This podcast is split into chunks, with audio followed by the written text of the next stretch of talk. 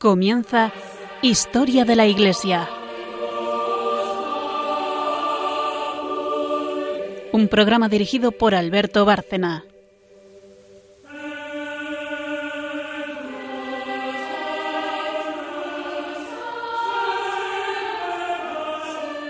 Buenas noches, oyentes de Radio María y de este programa, Historia de la Iglesia. Buenas noches, María Ornedo. Buenas noches. Buenas noches, Carmen Turdemontis. Buenas noches. Y antes de empezar, como siempre, eh, procedo a hacer la presentación habitual para los que nos conocen menos o nos siguen menos o no nos han oído nunca. El programa Historia de la Iglesia se divide en tres secciones. Eh, la primera, lógicamente, es histórica. Es la historia de un periodo dentro de la Iglesia más o menos acotado, eh, pero es el periodo histórico que vamos a tratar. Eso eh, nos lo trae Carmen Turdemontis, historiadora del programa. Hay una segunda sección que es un santo elegido eh, también por ella que tiene que ver con el tema que estemos viendo. No es el santo del día, claro está, ni mucho menos. Y luego, en la tercera sección, eh, María Ornedo habla de magisterio, magisterio de la Iglesia, pero en la historia, a lo largo de la historia. Mm, hace ya varios programas que, bueno, ni me acuerdo, pero entre padres de la Iglesia, padres del desierto, eh, también las amás del desierto que han venido a este programa, mm, lleva trayéndonos con un lenguaje eh, muy fácil de entender, porque a veces tenemos miedo a la patrística o a la obra de estos padres del desierto, eh, verdaderamente una explicación perfecta de lo que son las virtudes cristianas, los dogmas, etc. Así que en la tercera sección ella en este magisterio seguirá con eh, autores cristianos de los primeros tiempos. Eh, ella, ella explicará, al empezar esa sección, de qué tema va a hablar y quién es el autor concretamente. Bueno, eh, sin más, hacemos una pausa y, y, enseguida pasamos ya a la parte histórica. Yo le daré entrada a Carmen haciendo un brevísimo resumen de lo que ella va a explicar y ella nos va a contar de qué, de qué va a hablarnos hoy, qué parte de la historia es la que queremos desarrollar aquí.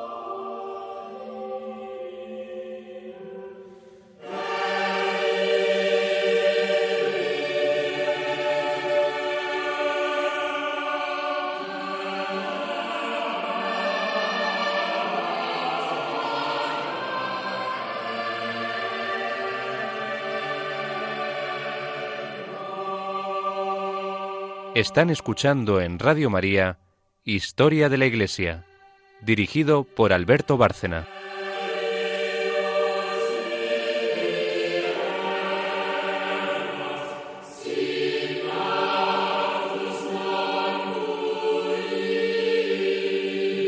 Bueno, decía hace nada, un minuto, que la historia en la que nos empezamos a, adentrar hoy es una historia eh, optimista, diríamos, brillante, de florecimiento de Europa y de la Iglesia.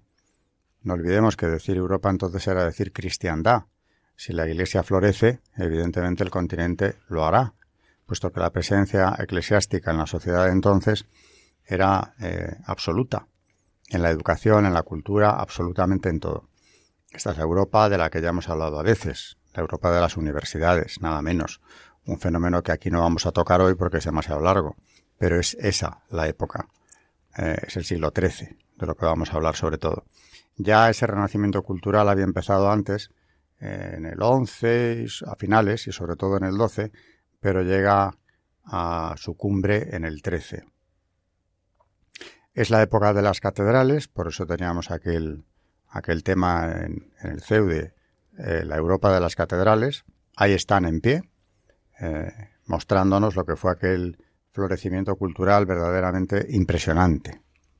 Eh, los monjes de Cluny, eh, la Iglesia, en definitiva, es la autora de estos grandes monumentos y de las corrientes culturales, románico primero, gótico después. Y es la Europa también en la que crece la vida urbana, siglo XIII, que es lo que Carmen nos va, nos va a explicar. Es la Europa en la que hay un renacimiento urbano importante, hay una nueva clase social emergente, ya podemos hablar de una burguesía, que es esa clase social que vive en las ciudades, que tiene negocios, eh, comerciantes, eh, banqueros incluso, eh, o por lo menos prestamistas, artesanos, etcétera. Las ciudades crecen y la Iglesia se adapta, como hace generalmente, a ese cambio social. También buscando una mejor aplicación del mensaje evangélico. Así que yo destacaría que de lo que nos va a contar, lo importante es quedarse con un concepto previo.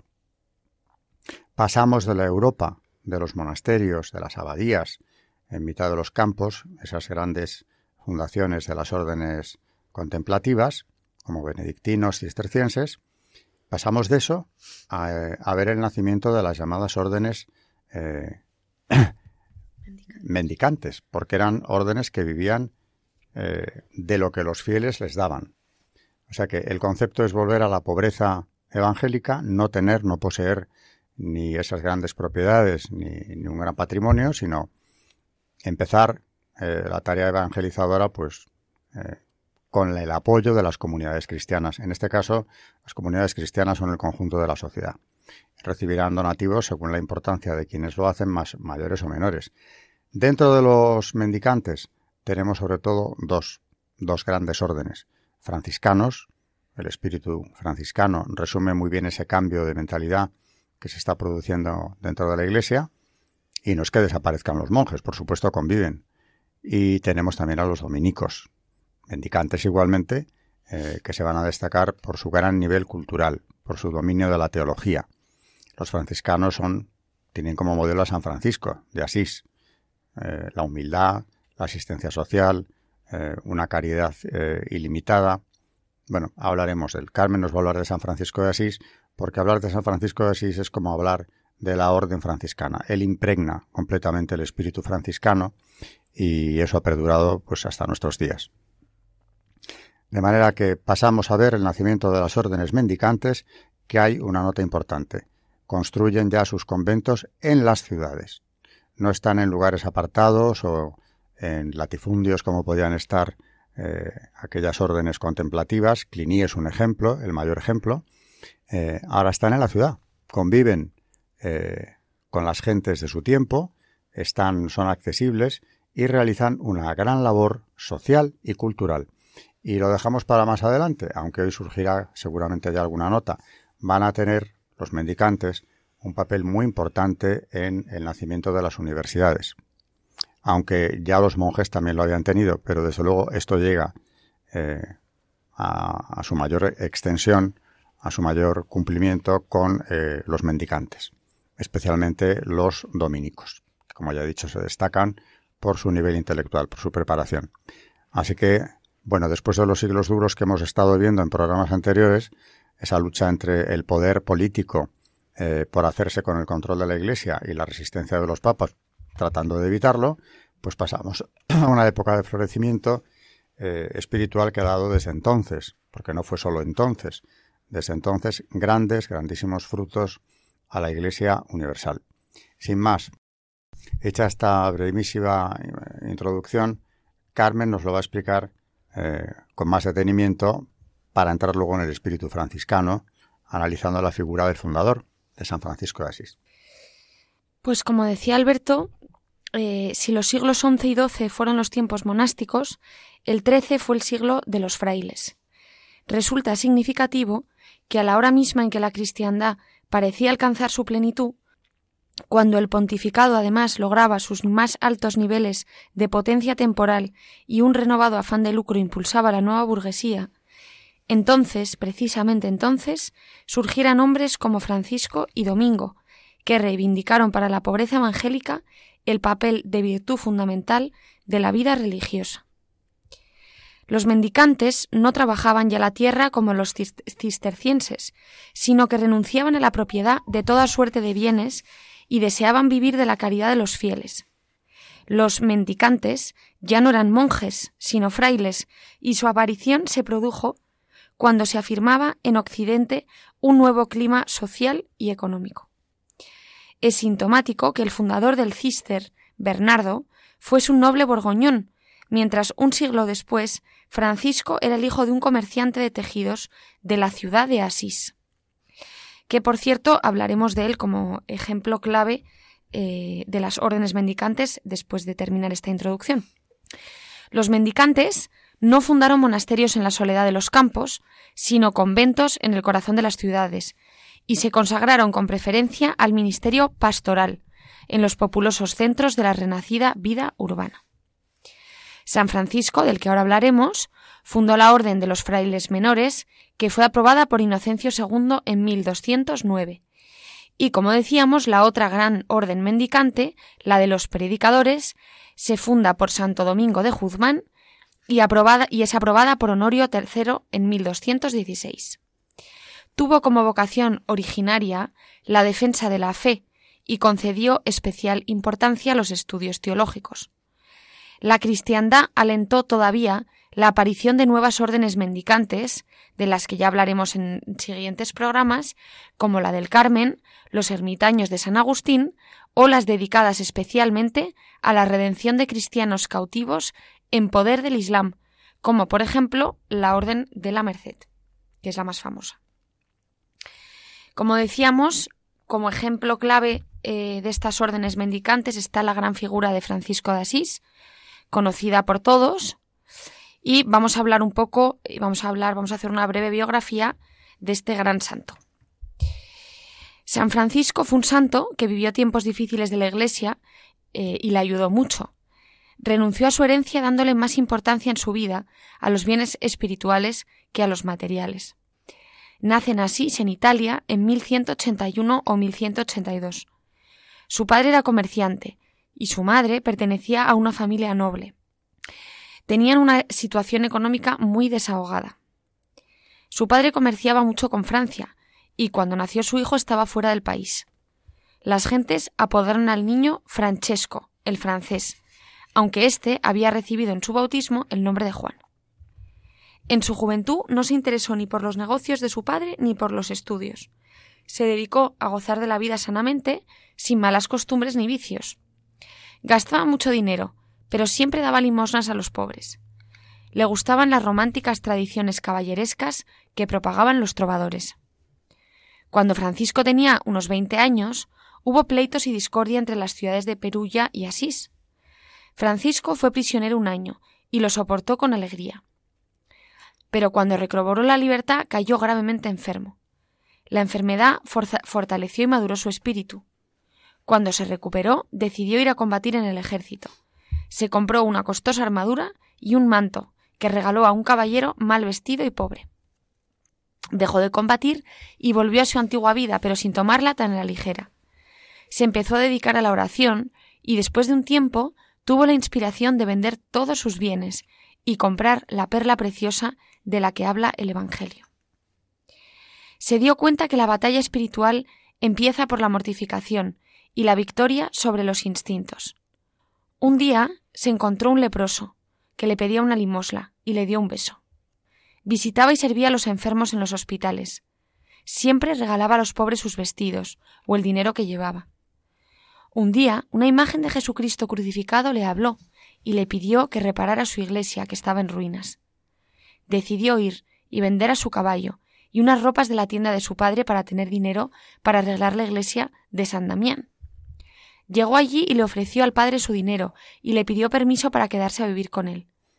El sacerdote le dijo que sí se podía quedar ahí, pero que no podía aceptar su dinero. El padre de San Francisco, al enterarse de lo sucedido, fue inmediatamente a la iglesia de San Damián, pero su hijo se escondió. Pasó algunos días en oración y ayuno. Después regresó a su pueblo y estaba tan desfigurado y mal vestido que las gentes se burlaban de él como si fuese un loco. Su padre lo llevó a su casa y lo golpeó furiosamente. Le puso grilletes en los pies y le encerró en una, habitación. Tenía entonces Francisco veinticinco años. Su madre se encargó de ponerle libertad y él se fue a San Damián. Su padre fue a buscarlo ahí y lo golpeó, y le dijo que volviera a su casa o que renunciara a su herencia, y le pagara el precio de los vestidos que había vendido en su tienda. San Francisco no tuvo problema en renunciar a la herencia y del dinero de los vestidos, pero dijo que pertenecía a Dios y a los pobres. Su padre le obligó a ir con el obispo de Asís, quien le sugirió devolver el dinero y tener confianza en Dios. San Francisco devolvió en ese momento la ropa que traía puesta para dársela a su padre, ya que a él le pertenecía. El padre se fue muy lastimado, y el obispo regaló a San Francisco un viejo vestido de labrador que tenía, al que San Francisco le puso una cruz con un trozo de tiza, y que se puso. Partió buscando un lugar para establecerse. En un monasterio obtuvo limosna y trabajó como si fuera un mendigo. Unas personas le regalaron una túnica, un cinturón y unas sandalias que usó durante dos años. Después regresó a San Damián y fue a Asís para pedir limosna para reparar la iglesia. Ahí soportó las burlas y el desprecio. Una vez hechas las reparaciones de San Damián, hizo lo mismo con la antigua iglesia de San Pedro. Después se trasladó a una capillita llamada por Chúncula de los benedictinos que estaba en una llanura cerca de Asís. Era un sitio muy tranquilo que gustó mucho a San Francisco. Al oír las palabras del Evangelio, no lleven oro, ni dos túnicas, ni sandalias, ni báculo. Regaló sus sandalias, su báculo y su cinturón, y se quedó solamente con su túnica sujetada con un cordón. Comenzó a hablar a sus oyentes acerca de la penitencia. Sus palabras llegaban a los corazones de sus oyentes. Al saludar a alguien le decía La paz del Señor sea contigo. Dios le había concedido ya el don de profecía y el don de milagros. San Francisco tuvo muchos seguidores y algunos querían hacerse discípulos suyos. Su primer discípulo fue Bernardo de Quintavalle, que era un rico comerciante de Asís que vendió todo lo que tenía para dárselo a los pobres. Su segundo discípulo fue Pedro de Cataneo. San Francisco les concedió hábitos a los dos en abril de 1209. Cuando ya eran doce discípulos, San Francisco redactó una breve regla que eran principalmente consejos evangélicos para alcanzar la perfección. Después de varios años, se autorizó por el Papa Inocencio III y les dio por misión predicar la penitencia. San Francisco y sus compañeros se trasladaron a una cabaña que luego tuvieron que desalojar. El abad regaló a San Francisco la capilla de Porchiúncula con la condición de que la conservase siempre como la iglesia principal de la nueva orden. Él lo aceptó, pero solo prestado, sabiendo que pertenecía a los benedictinos. Alrededor construyeron cabañas muy sencillas, porque la pobreza era el fundamento de su orden. San Francisco solo llegó a recibir el diaconado porque se consideraba indigno del sacerdocio. Los primeros años de la orden fueron un periodo de, de, entrenamiento en la pobreza y en la caridad fraterna. Los frailes trabajaban en sus oficios y en los campos vecinos para ganarse el pan de cada día. Cuando no habían trabajado, suficiente o no había trabajo, solían pedir limosna de puerta en puerta. El fundador les había prohibido aceptar dinero. Se distinguían por su gran capacidad de servicio a los demás, especialmente a los leprosos, a quienes llamaban hermanos cristianos. Debían siempre obedecer al obispo del lugar donde se encontraran. Y, poco a poco, el número de compañeros del santo fue en aumento. Eh, creo que esta biografía, desde luego resumida, porque hay mucho, mucho que decir de San Francisco de Asís, eh, sí que nos, nos da a entender o nos da a conocer el espíritu del fundador y el por qué, cuando se habla de esa humildad franciscana, eh, esto responde precisamente a dicho espíritu, al de San Francisco de Asís. De manera que es una orden al servicio de los pobres, de los enfermos, de los desheredados, que realizará una enorme labor porque además eh, nada consigue evangelizar mejor que el ejemplo.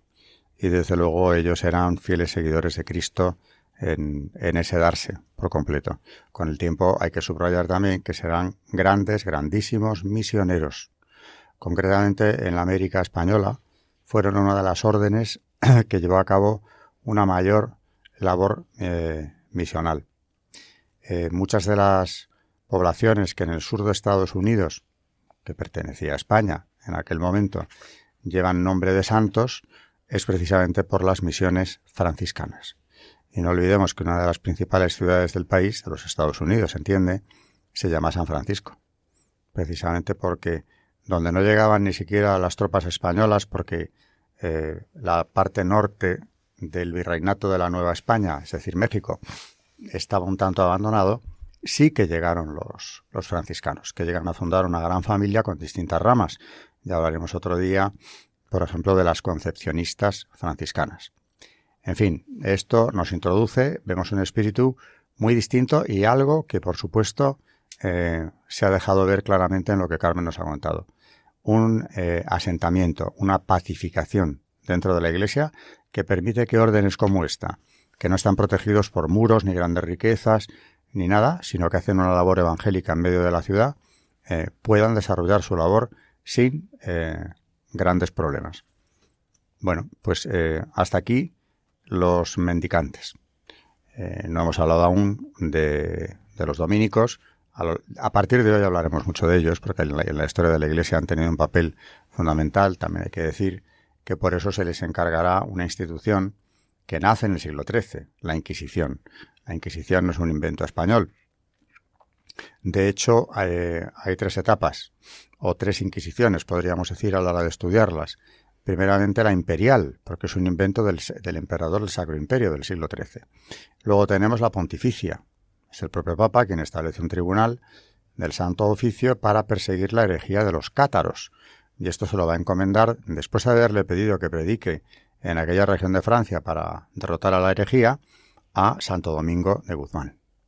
Y cuando la Inquisición llega a España, naturalmente los dominicos tendrán un papel protagonista, en este Tribunal del Santo Oficio.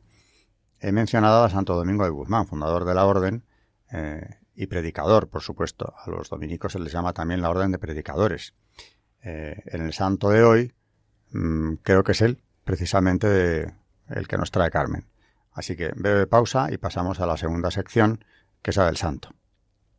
Hoy tenemos dos. Primeramente Carmen nos ha hablado de San Francisco de Asís y lo hará ahora de Santo Domingo de Guzmán los dos grandes fundadores, por cierto, de estas órdenes mendicantes de las que venimos hablando hoy.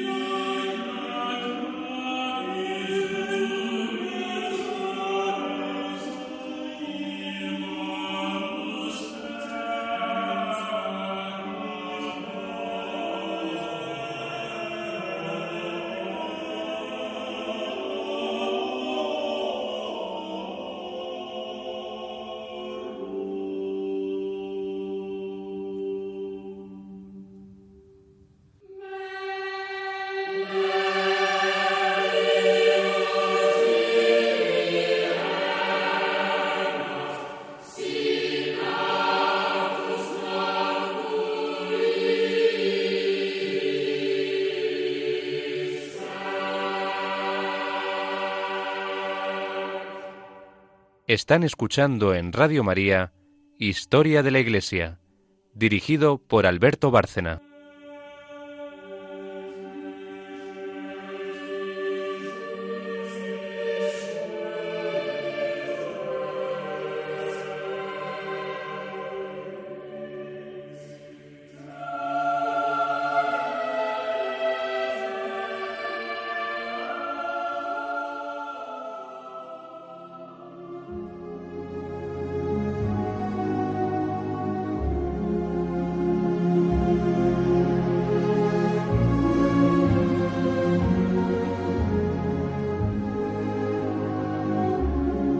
Santos en la historia de la Iglesia.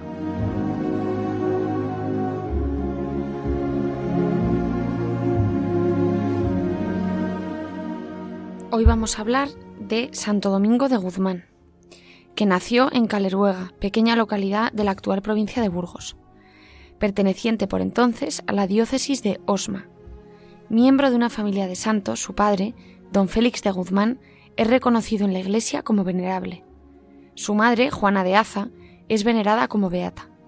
Su hermano Antonio es venerable y su hermano Manés, que se unió a Domingo cuando éste fundó de la Orden de Predicadores, también fue beatificado.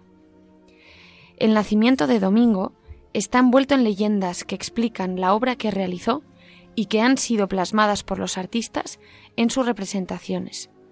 Nos referimos al sueño que tuvo su madre antes de darle a luz. Soñó que llevaba en su seno un cachorro que portaba en la boca una antorcha encendida, y saliendo de su vientre parecía prender fuego a toda la tierra. De esta forma se representaba anticipadamente el nacimiento de un gran predicador que con los ladridos de su doctrina sagrada despertaría las almas dormidas en el pecado, y con la antorcha de su encendida palabra inflamaría vehementemente la caridad, a punto de languidecer, o el fuego que Jesús vino a traer a la tierra. Una vez nacido, también su madrina tuvo una visión, en la que le pareció que el niño tenía una estrella muy resplandeciente en la frente e iluminaba con su luz toda la tierra. Desde niño sus padres le dieron una buena formación religiosa, enviándole a estudiar a Gumiel de Izán, con un hermano de la Beata Juana, que era arcipreste. Más tarde, para ampliar su formación, le enviaron al Estudio General de Palencia. Allí estudió artes liberales y a continuación se entregó durante cuatro años al estudio de la teología. El estudio directo de la palabra de Dios produjo en él tal impresión que comenzó a quedarse pasmado en contacto con la Sagrada Escritura. Estudiaba con tal avidez y constancia que pasaba casi las noches sin dormir. Pero su amor a la palabra de Dios no se quedó en el terreno de la especulación intelectual, sino que trataba de poner en práctica lo que escuchaba o estudiaba. Porque su memoria prodigiosa estaba habitada por esa palabra de Dios, no le resultaba tan difícil pasar de la escucha a la práctica. Domingo trataba de hacer la voluntad de Dios cumpliendo con amor ferviente sus mandamientos. De este periodo hay una anécdota que deja traslucir al vivo al espíritu de Domingo. Se cuenta que mientras estudiaba en Palencia, se desencadenó en casi toda España una gran hambre.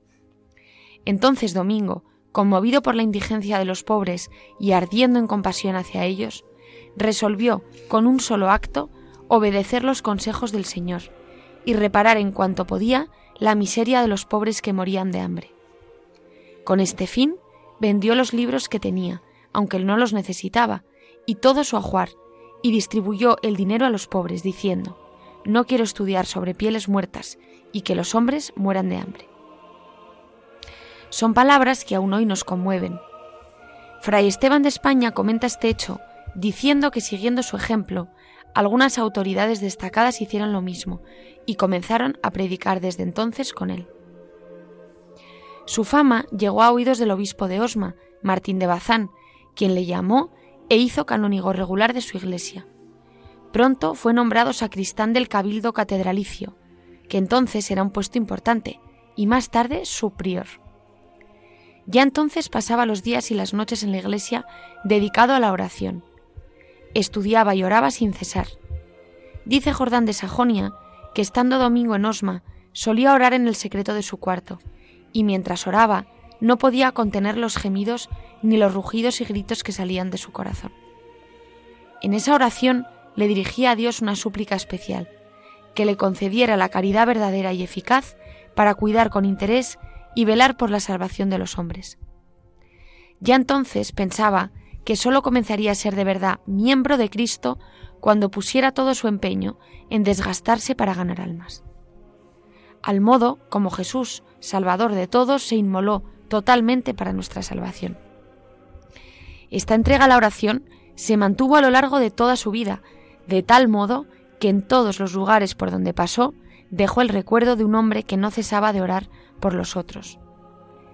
En Osma trabó una amistad muy profunda con Diego de Acebes, quien, según nos dice Jordán de Sajonia, conocía muy bien la escritura y poseía un amor tan centrado en Dios que, siguiendo la recomendación de San Pablo, sólo buscaba los intereses de Cristo. En 1201 sucedió a Martín en la sede episcopal de Osma. Dos años después, el rey Alfonso VIII de Castilla le envió como trabajador a las marcas para concertar el matrimonio de su hijo con la hija de un noble escandinavo. En este viaje llevó consigo a Domingo. Para ambos, esta experiencia les abrió nuevos horizontes, pues entraron en contacto con la realidad del sur de Francia, dominada entonces por la herejía. Al pasar por la ciudad de Toulouse, Domingo se percató de que el dueño de la hospedería donde estaban había abrazado la herejía y a pesar del cansancio del viaje, se pasó la noche discutiendo con él, hasta convencerle de la verdad católica. Al pasar por Alemania, tuvieron noticia de la existencia de los cumanos, tribu feroz procedente del este. Una vez concluida su misión con éxito, volvieron a Castilla y dos años más tarde volvieron a realizar el mismo viaje para recoger a la novia, pero al parecer ésta había fallecido o cambiado de idea. Diego envió un mensaje al rey para comunicarle que la boda había sido cancelada y se fue a Roma para visitar al Papa y presentarle la renuncia como obispo y pedirle autorización para ir a evangelizar a los cumanos. Domingo heredará este deseo de ir a evangelizar a los cumanos, pero la muerte le sorprende antes de poder llevarlo a cabo. Por entonces el Papa había organizado una misión en el sur de Francia para predicar a los albigenses. Cuando estos predicadores, desalentados por el fracaso de su misión, se encontraban reunidos en Montpellier para deliberar sobre el modo de proceder en adelante, coincidió que pasaba por allí el obispo de Osma, con toda su comitiva de camino para su diócesis. Conociendo la calidad humana y espiritual de Diego, le pidieron su opinión sobre el modo de proceder para que la misión tuviera éxito. Diego se dio cuenta de que la misión no podía prosperar, ya que, a causa de la gran ostentación de estos misioneros y de sus cuantiosos gastos, y sus vestimentas y caballos no daban buen ejemplo.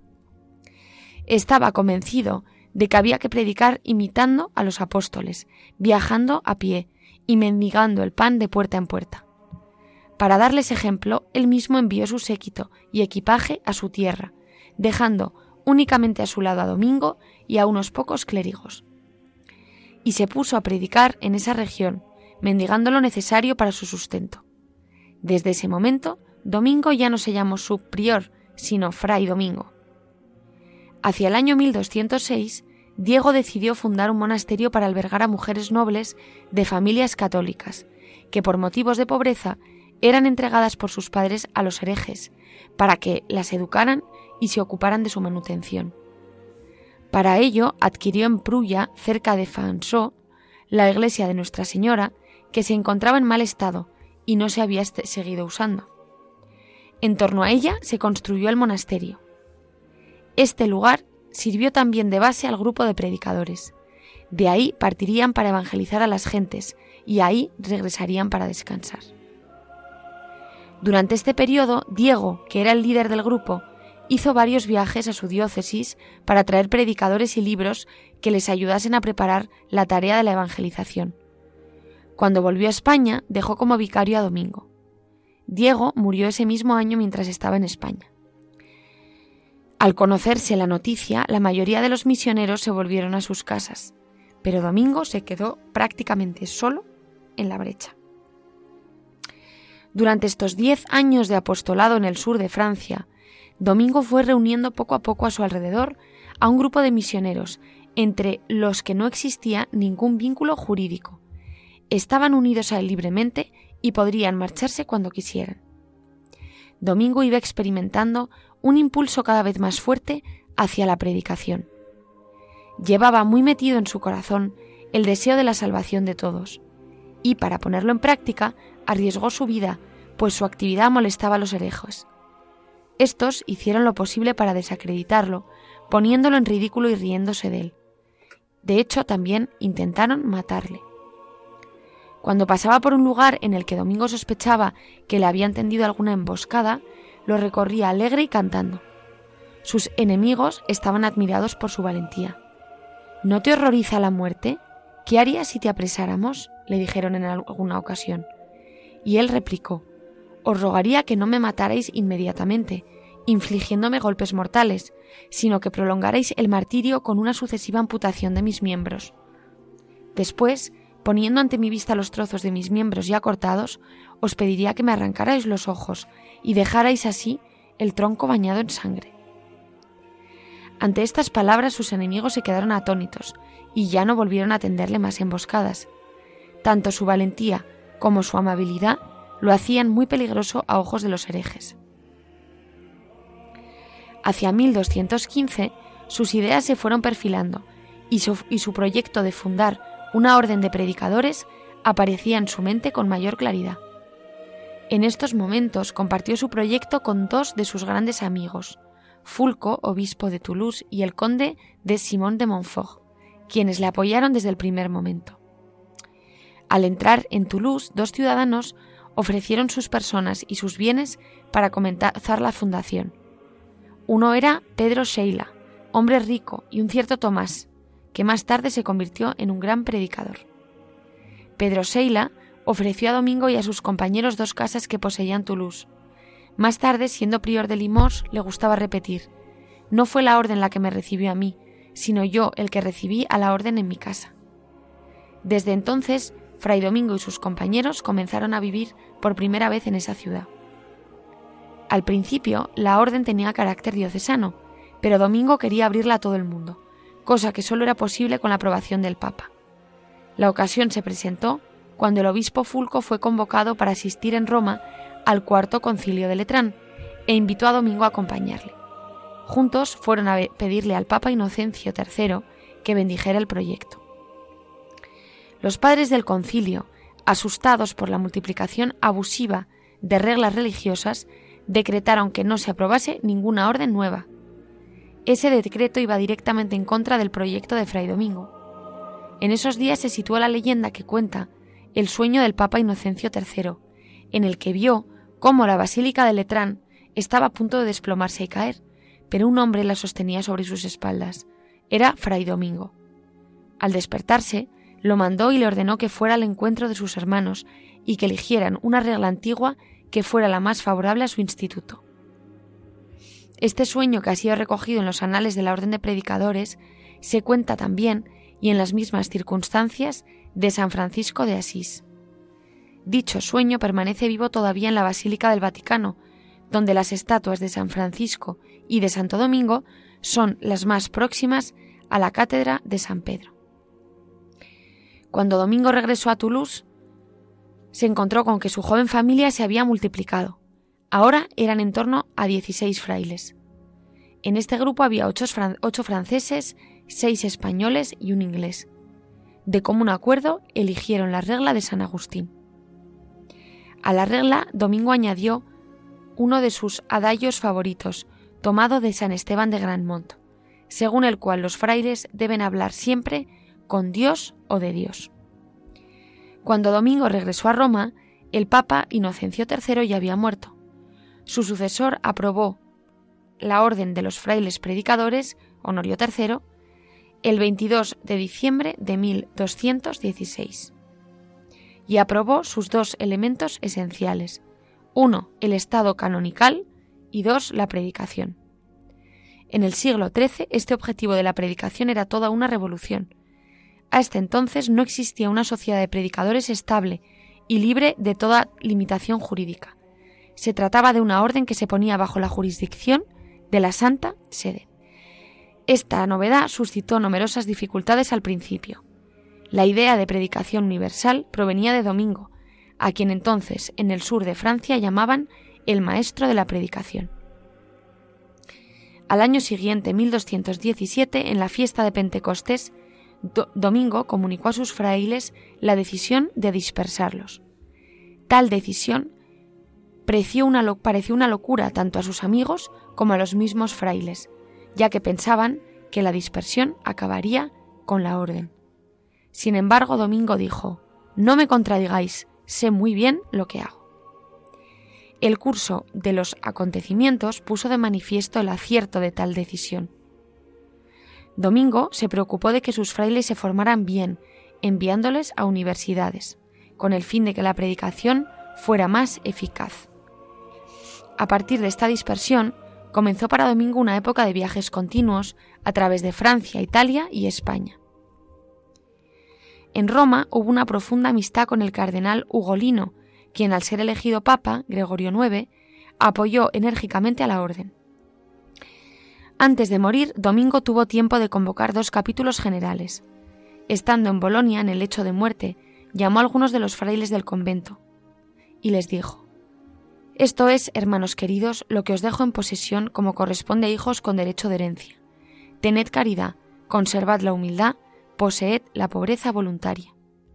Además de otras confidencias, les dijo que le sería más útil cuando muriera, mediante su intercesión, de lo que había sido en vida.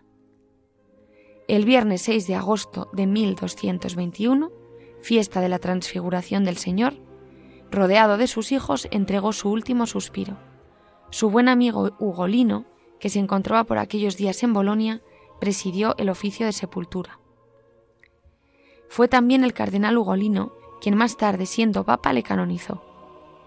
Pronto se despertó la devoción en la gente sencilla que acudía a orar ante su tumba o a depositar exvotos en acción de gracias por las curaciones de las que se había beneficiado mediante su intercesión.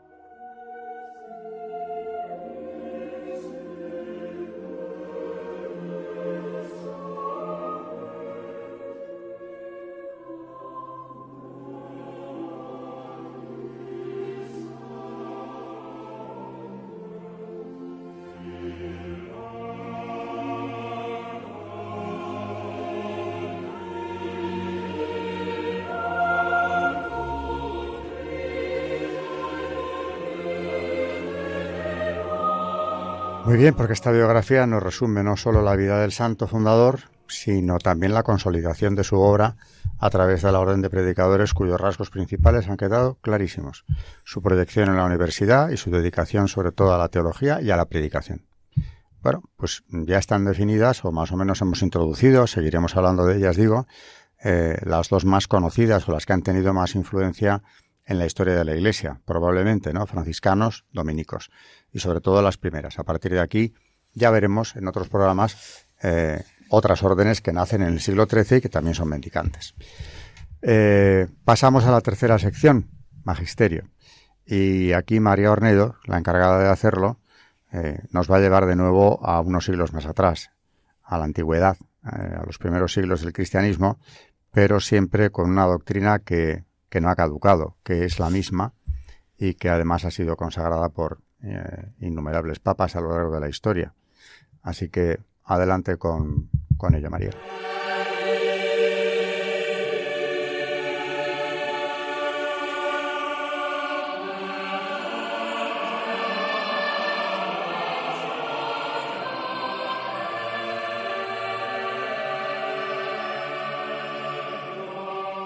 Están escuchando en Radio María Historia de la Iglesia, dirigido por Alberto Bárcena.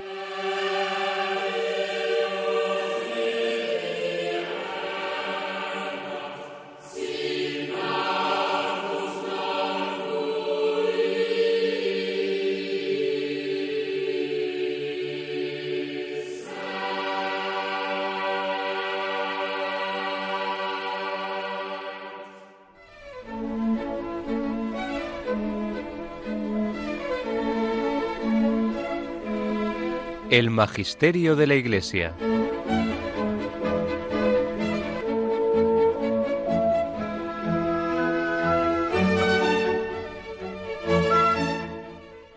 Bueno, llevamos mucho tiempo con, con los padres del desierto y bueno, pues hoy vamos a, a estudiar eh, una especie de, bueno, pues de cómo definía las pasiones eh, el abad Pimen, que es un padre del desierto, y bueno, eh, es del año 340, monje egipcio, considerado santo por las iglesias católica y ortodoxa. Entonces, bueno, se cuenta de San Pimen que al ver a una mujer llorando amargamente sobre una tumba le dijo si se aparecieran aquí todos los placeres del mundo, no liberarían tu alma del dolor. Así tenemos que llorar nosotros siempre. A renglón seguido se narra con mayor detalle esta misma circunstancia, siendo las palabras del santo Pimen. Te aseguro que si el hombre no mortifica todas las concupiscencias de la carne y no llora de este modo, no puede unirse a Dios.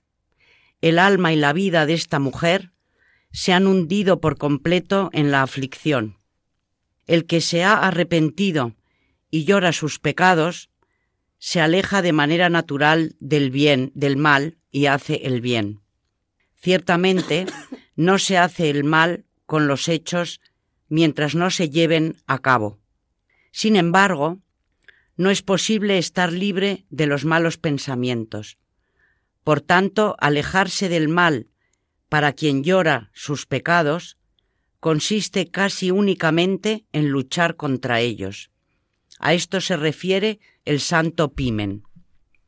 Un hermano se presentó ante el abá Pimen y le dijo, Abá, tengo muchos malos pensamientos y estoy en peligro por su causa.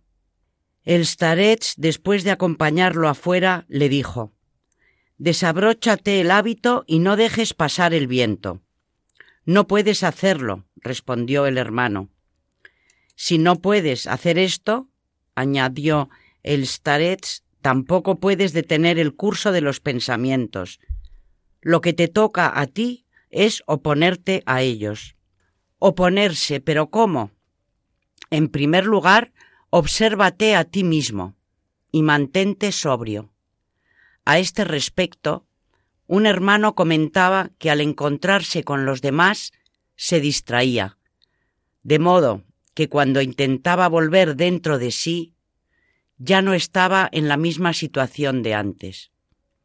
¿Qué podía hacer? El starets le dijo, Si deseas volver dentro de ti y en encontrarte igual que cuando saliste, mantén la vigilancia sobre ti mismo, no solo en casa, sino también mantén fuera de ella. Y en general recordaba que lo, lo que más necesitamos es que la mente se mantenga sobria. Si cuando estás dentro de ti notas la presencia de una pasión, ora de inmediato y se alejará. Un hermano que preguntaba a la Pimen sobre la lucha con los malos pensamientos, recibió del Starets la siguiente respuesta. Esto es como si en el hombre hubiera por un lado fuego y por otro un cubo de agua. Cuando empieza a arder el fuego, debe tomar agua del cubo y apagarlo. El fuego son las incitaciones del enemigo, las pasiones, y el agua la oración asidua a Dios. Si se desea sufrir menos por causa de los pensamientos que proceden de las pasiones, hay que alejarse de las ocasiones que les excitan. Abba Pimen asegura que es preciso alejarse de todo lo que tiene que ver con las pasiones. El hombre que merodea cerca de lo que puede engendrar la pasión se parece a uno que deambula al borde de un precipicio, pues el enemigo del hombre puede empujarlo al vacío con facilidad. Por el contrario, el que se encuentra lejos de lo que puede engendrar la pasión, se parece a uno que se mantiene lejos del abismo. Aunque el enemigo lo empuje para precipitarlo al abismo, mientras lo está empujando a la fuerza, ese hombre podrá invocar a Dios y Dios lo ayudará. Lo decisivo es arreglárselas por todos los medios para no ceder a los pensamientos, como el fin de estimular la práctica de lo que recomiendan las narraciones acerca del santo Pimen, está escrito. Un hermano preguntó al santo Starets, ¿puede un hombre refrenar sus pensamientos siempre sin ceder en ninguno de ellos al enemigo? Y recibió esta respuesta. Hay quien los mantiene a raya diez veces y en uno cede. El mismo hermano le preguntó lo mismo a la Basi Sisoes, y éste dijo, Ciertamente, hay quien no cede ante el enemigo en ningún caso. Abba Anubi preguntó al Abba Pimen sobre los pensamientos impuros que nacen en el corazón humano y sobre los vanos deseos. El Abba Pimen le respondió, ¿acaso el hacha se cree más que el leñador? No les entregues las manos y no harán nada. ¿Qué fruto produce esta resistencia? Hacer que las pasiones se extingan. Esta fue la respuesta que recibió el Abba Isaías cuando le preguntó al Abba Pimen sobre los pensamientos impuros. Si se deja abandonado un cofre con un vestido dentro, éste se pudre con el tiempo. Así sucede con los pensamientos si no se ponen por obra. Con el tiempo desaparecen y es como si se pudrieran. El abba José le preguntó al abba Pimen por lo mismo, y éste respondió, Si alguien mete en un recipiente una serpiente y un escorpión y lo cierra, estas sabandijas terminan muriendo con el tiempo de manera natural. Lo mismo sucede con los malos pensamientos procedentes de los demonios, que mueren si nos oponemos a ellos con paciencia y no los alimentamos. Con todo, a la vez que nos alejamos del mal con esta oposición inmisericorde a los pensamientos y deseos procedentes de las pasiones, hemos de practicar el bien, sembrando en nosotros todo género de virtud. Con una cosa y otra, el corazón se purifica rápidamente. Sobre la siembra de las virtudes también se conocen muchas lecciones de San Pimen. Voy a exponer las más importantes. Pimen cita las sentencias del abá Juan Coloba, que decía, Deseo tener todas las virtudes, al menos en cierto grado. Y más adelante, en el mismo sentido, enseña, cuando alguien se propone construir una casa, reúne muchos materiales y distintas clases de cosas para poder levantarla. Así nosotros debemos adquirir, en cierta medida, todas las virtudes. Ahora bien, existen virtudes fontales y directoras a las que debe orientarse todo el esfuerzo. El santo Pimen las menciona con frecuencia. Según él, son el cuidado de sí, la atención a uno mismo y la prudencia. Estas tres virtudes dirigen el alma. Postrarse ante Dios, humillarse y renunciar a la propia voluntad. He aquí los instrumentos con los que ha de trabajar el alma. Y en la escritura se dice, si en ese país están estos tres hombres, Noé, Daniel y Job, solo ellos lograrán salvarse por su recto proceder. Oráculo del Señor. Noé representa el desprendimiento, Job la paciencia y Daniel la sensatez. Si el hombre posee estas tres virtudes, el Señor habita en él. El temor de Dios, la oración y la ayuda al prójimo son las tres fundamentos de la perfección. El Abba Pimen dice haber escuchado de una persona corriente que carecía de una formación específica para interpretar la escritura esta parábola. Un hombre le dijo a su amigo, Quiero ver al rey, ven conmigo. El amigo le contestó, Iré contigo la mitad del camino. A otro le dijo, Llévame al rey. Este le respondió, Te llevaré hasta la corte. Le dijo a un tercero, Ven conmigo a ver al rey. Vamos, dijo su amigo, te llevaré hasta la corte, te introduciré en ella, le hablaré al rey de ti y te presentaré a él. Le preguntaron, ¿cuál es el significado de esta parábola? Respondió, el primer amigo es la negación de sí, que pone en el verdadero camino. El segundo es la pureza, que alcanza el cielo. El tercero, la limosna, que conduce con resolución hasta el mismo rey. Adiós. Así, cuando no se cede ante las pasiones y al mismo tiempo se plantan en él las virtudes, el corazón poco a poco se ablanda, sube su temperatura y es capaz de acoger en sí el fuego divino, que con solo conservarlo crea un hogar para ti. El Abba Pimen dice a este respecto, cuando el puchero se calienta desde abajo, no hay mosca ni reptil que pueda tocarlo. Cuando se enfría, entonces es cuando se meten en él. Así sucede con el alma. Mientras que permanece en la actividad espiritual, el ardor del espíritu por Dios, el enemigo no puede vencerla. Bueno, pues creo que, que es muy interesante esto de, como siempre, de los padres del desierto, referente a las pasiones, que seguiremos más adelante porque no, no hemos terminado, como siempre. nunca, nunca sobra. Y además siempre suena nuevo porque las directrices que están dando ahí para los hombres de su tiempo, pues son las mismas que nos deberían dar hoy, exactamente igual. Eh, el hombre no cambia en su naturaleza, la, el demonio tampoco, en sus malas artes, para arrastrarnos.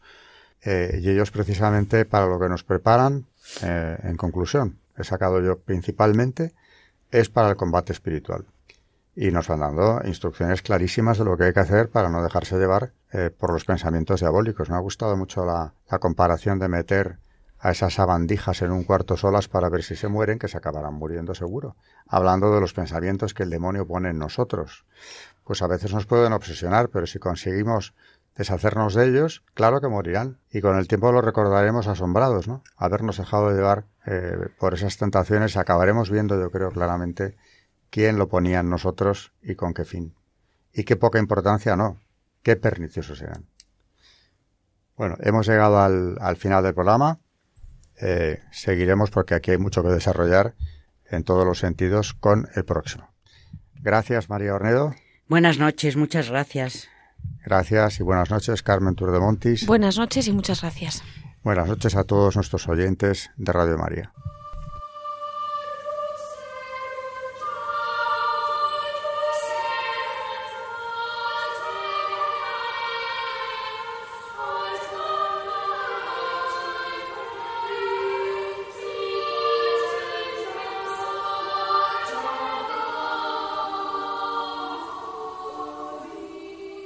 Han escuchado Historia de la Iglesia, un espacio dirigido por Alberto Bárcena.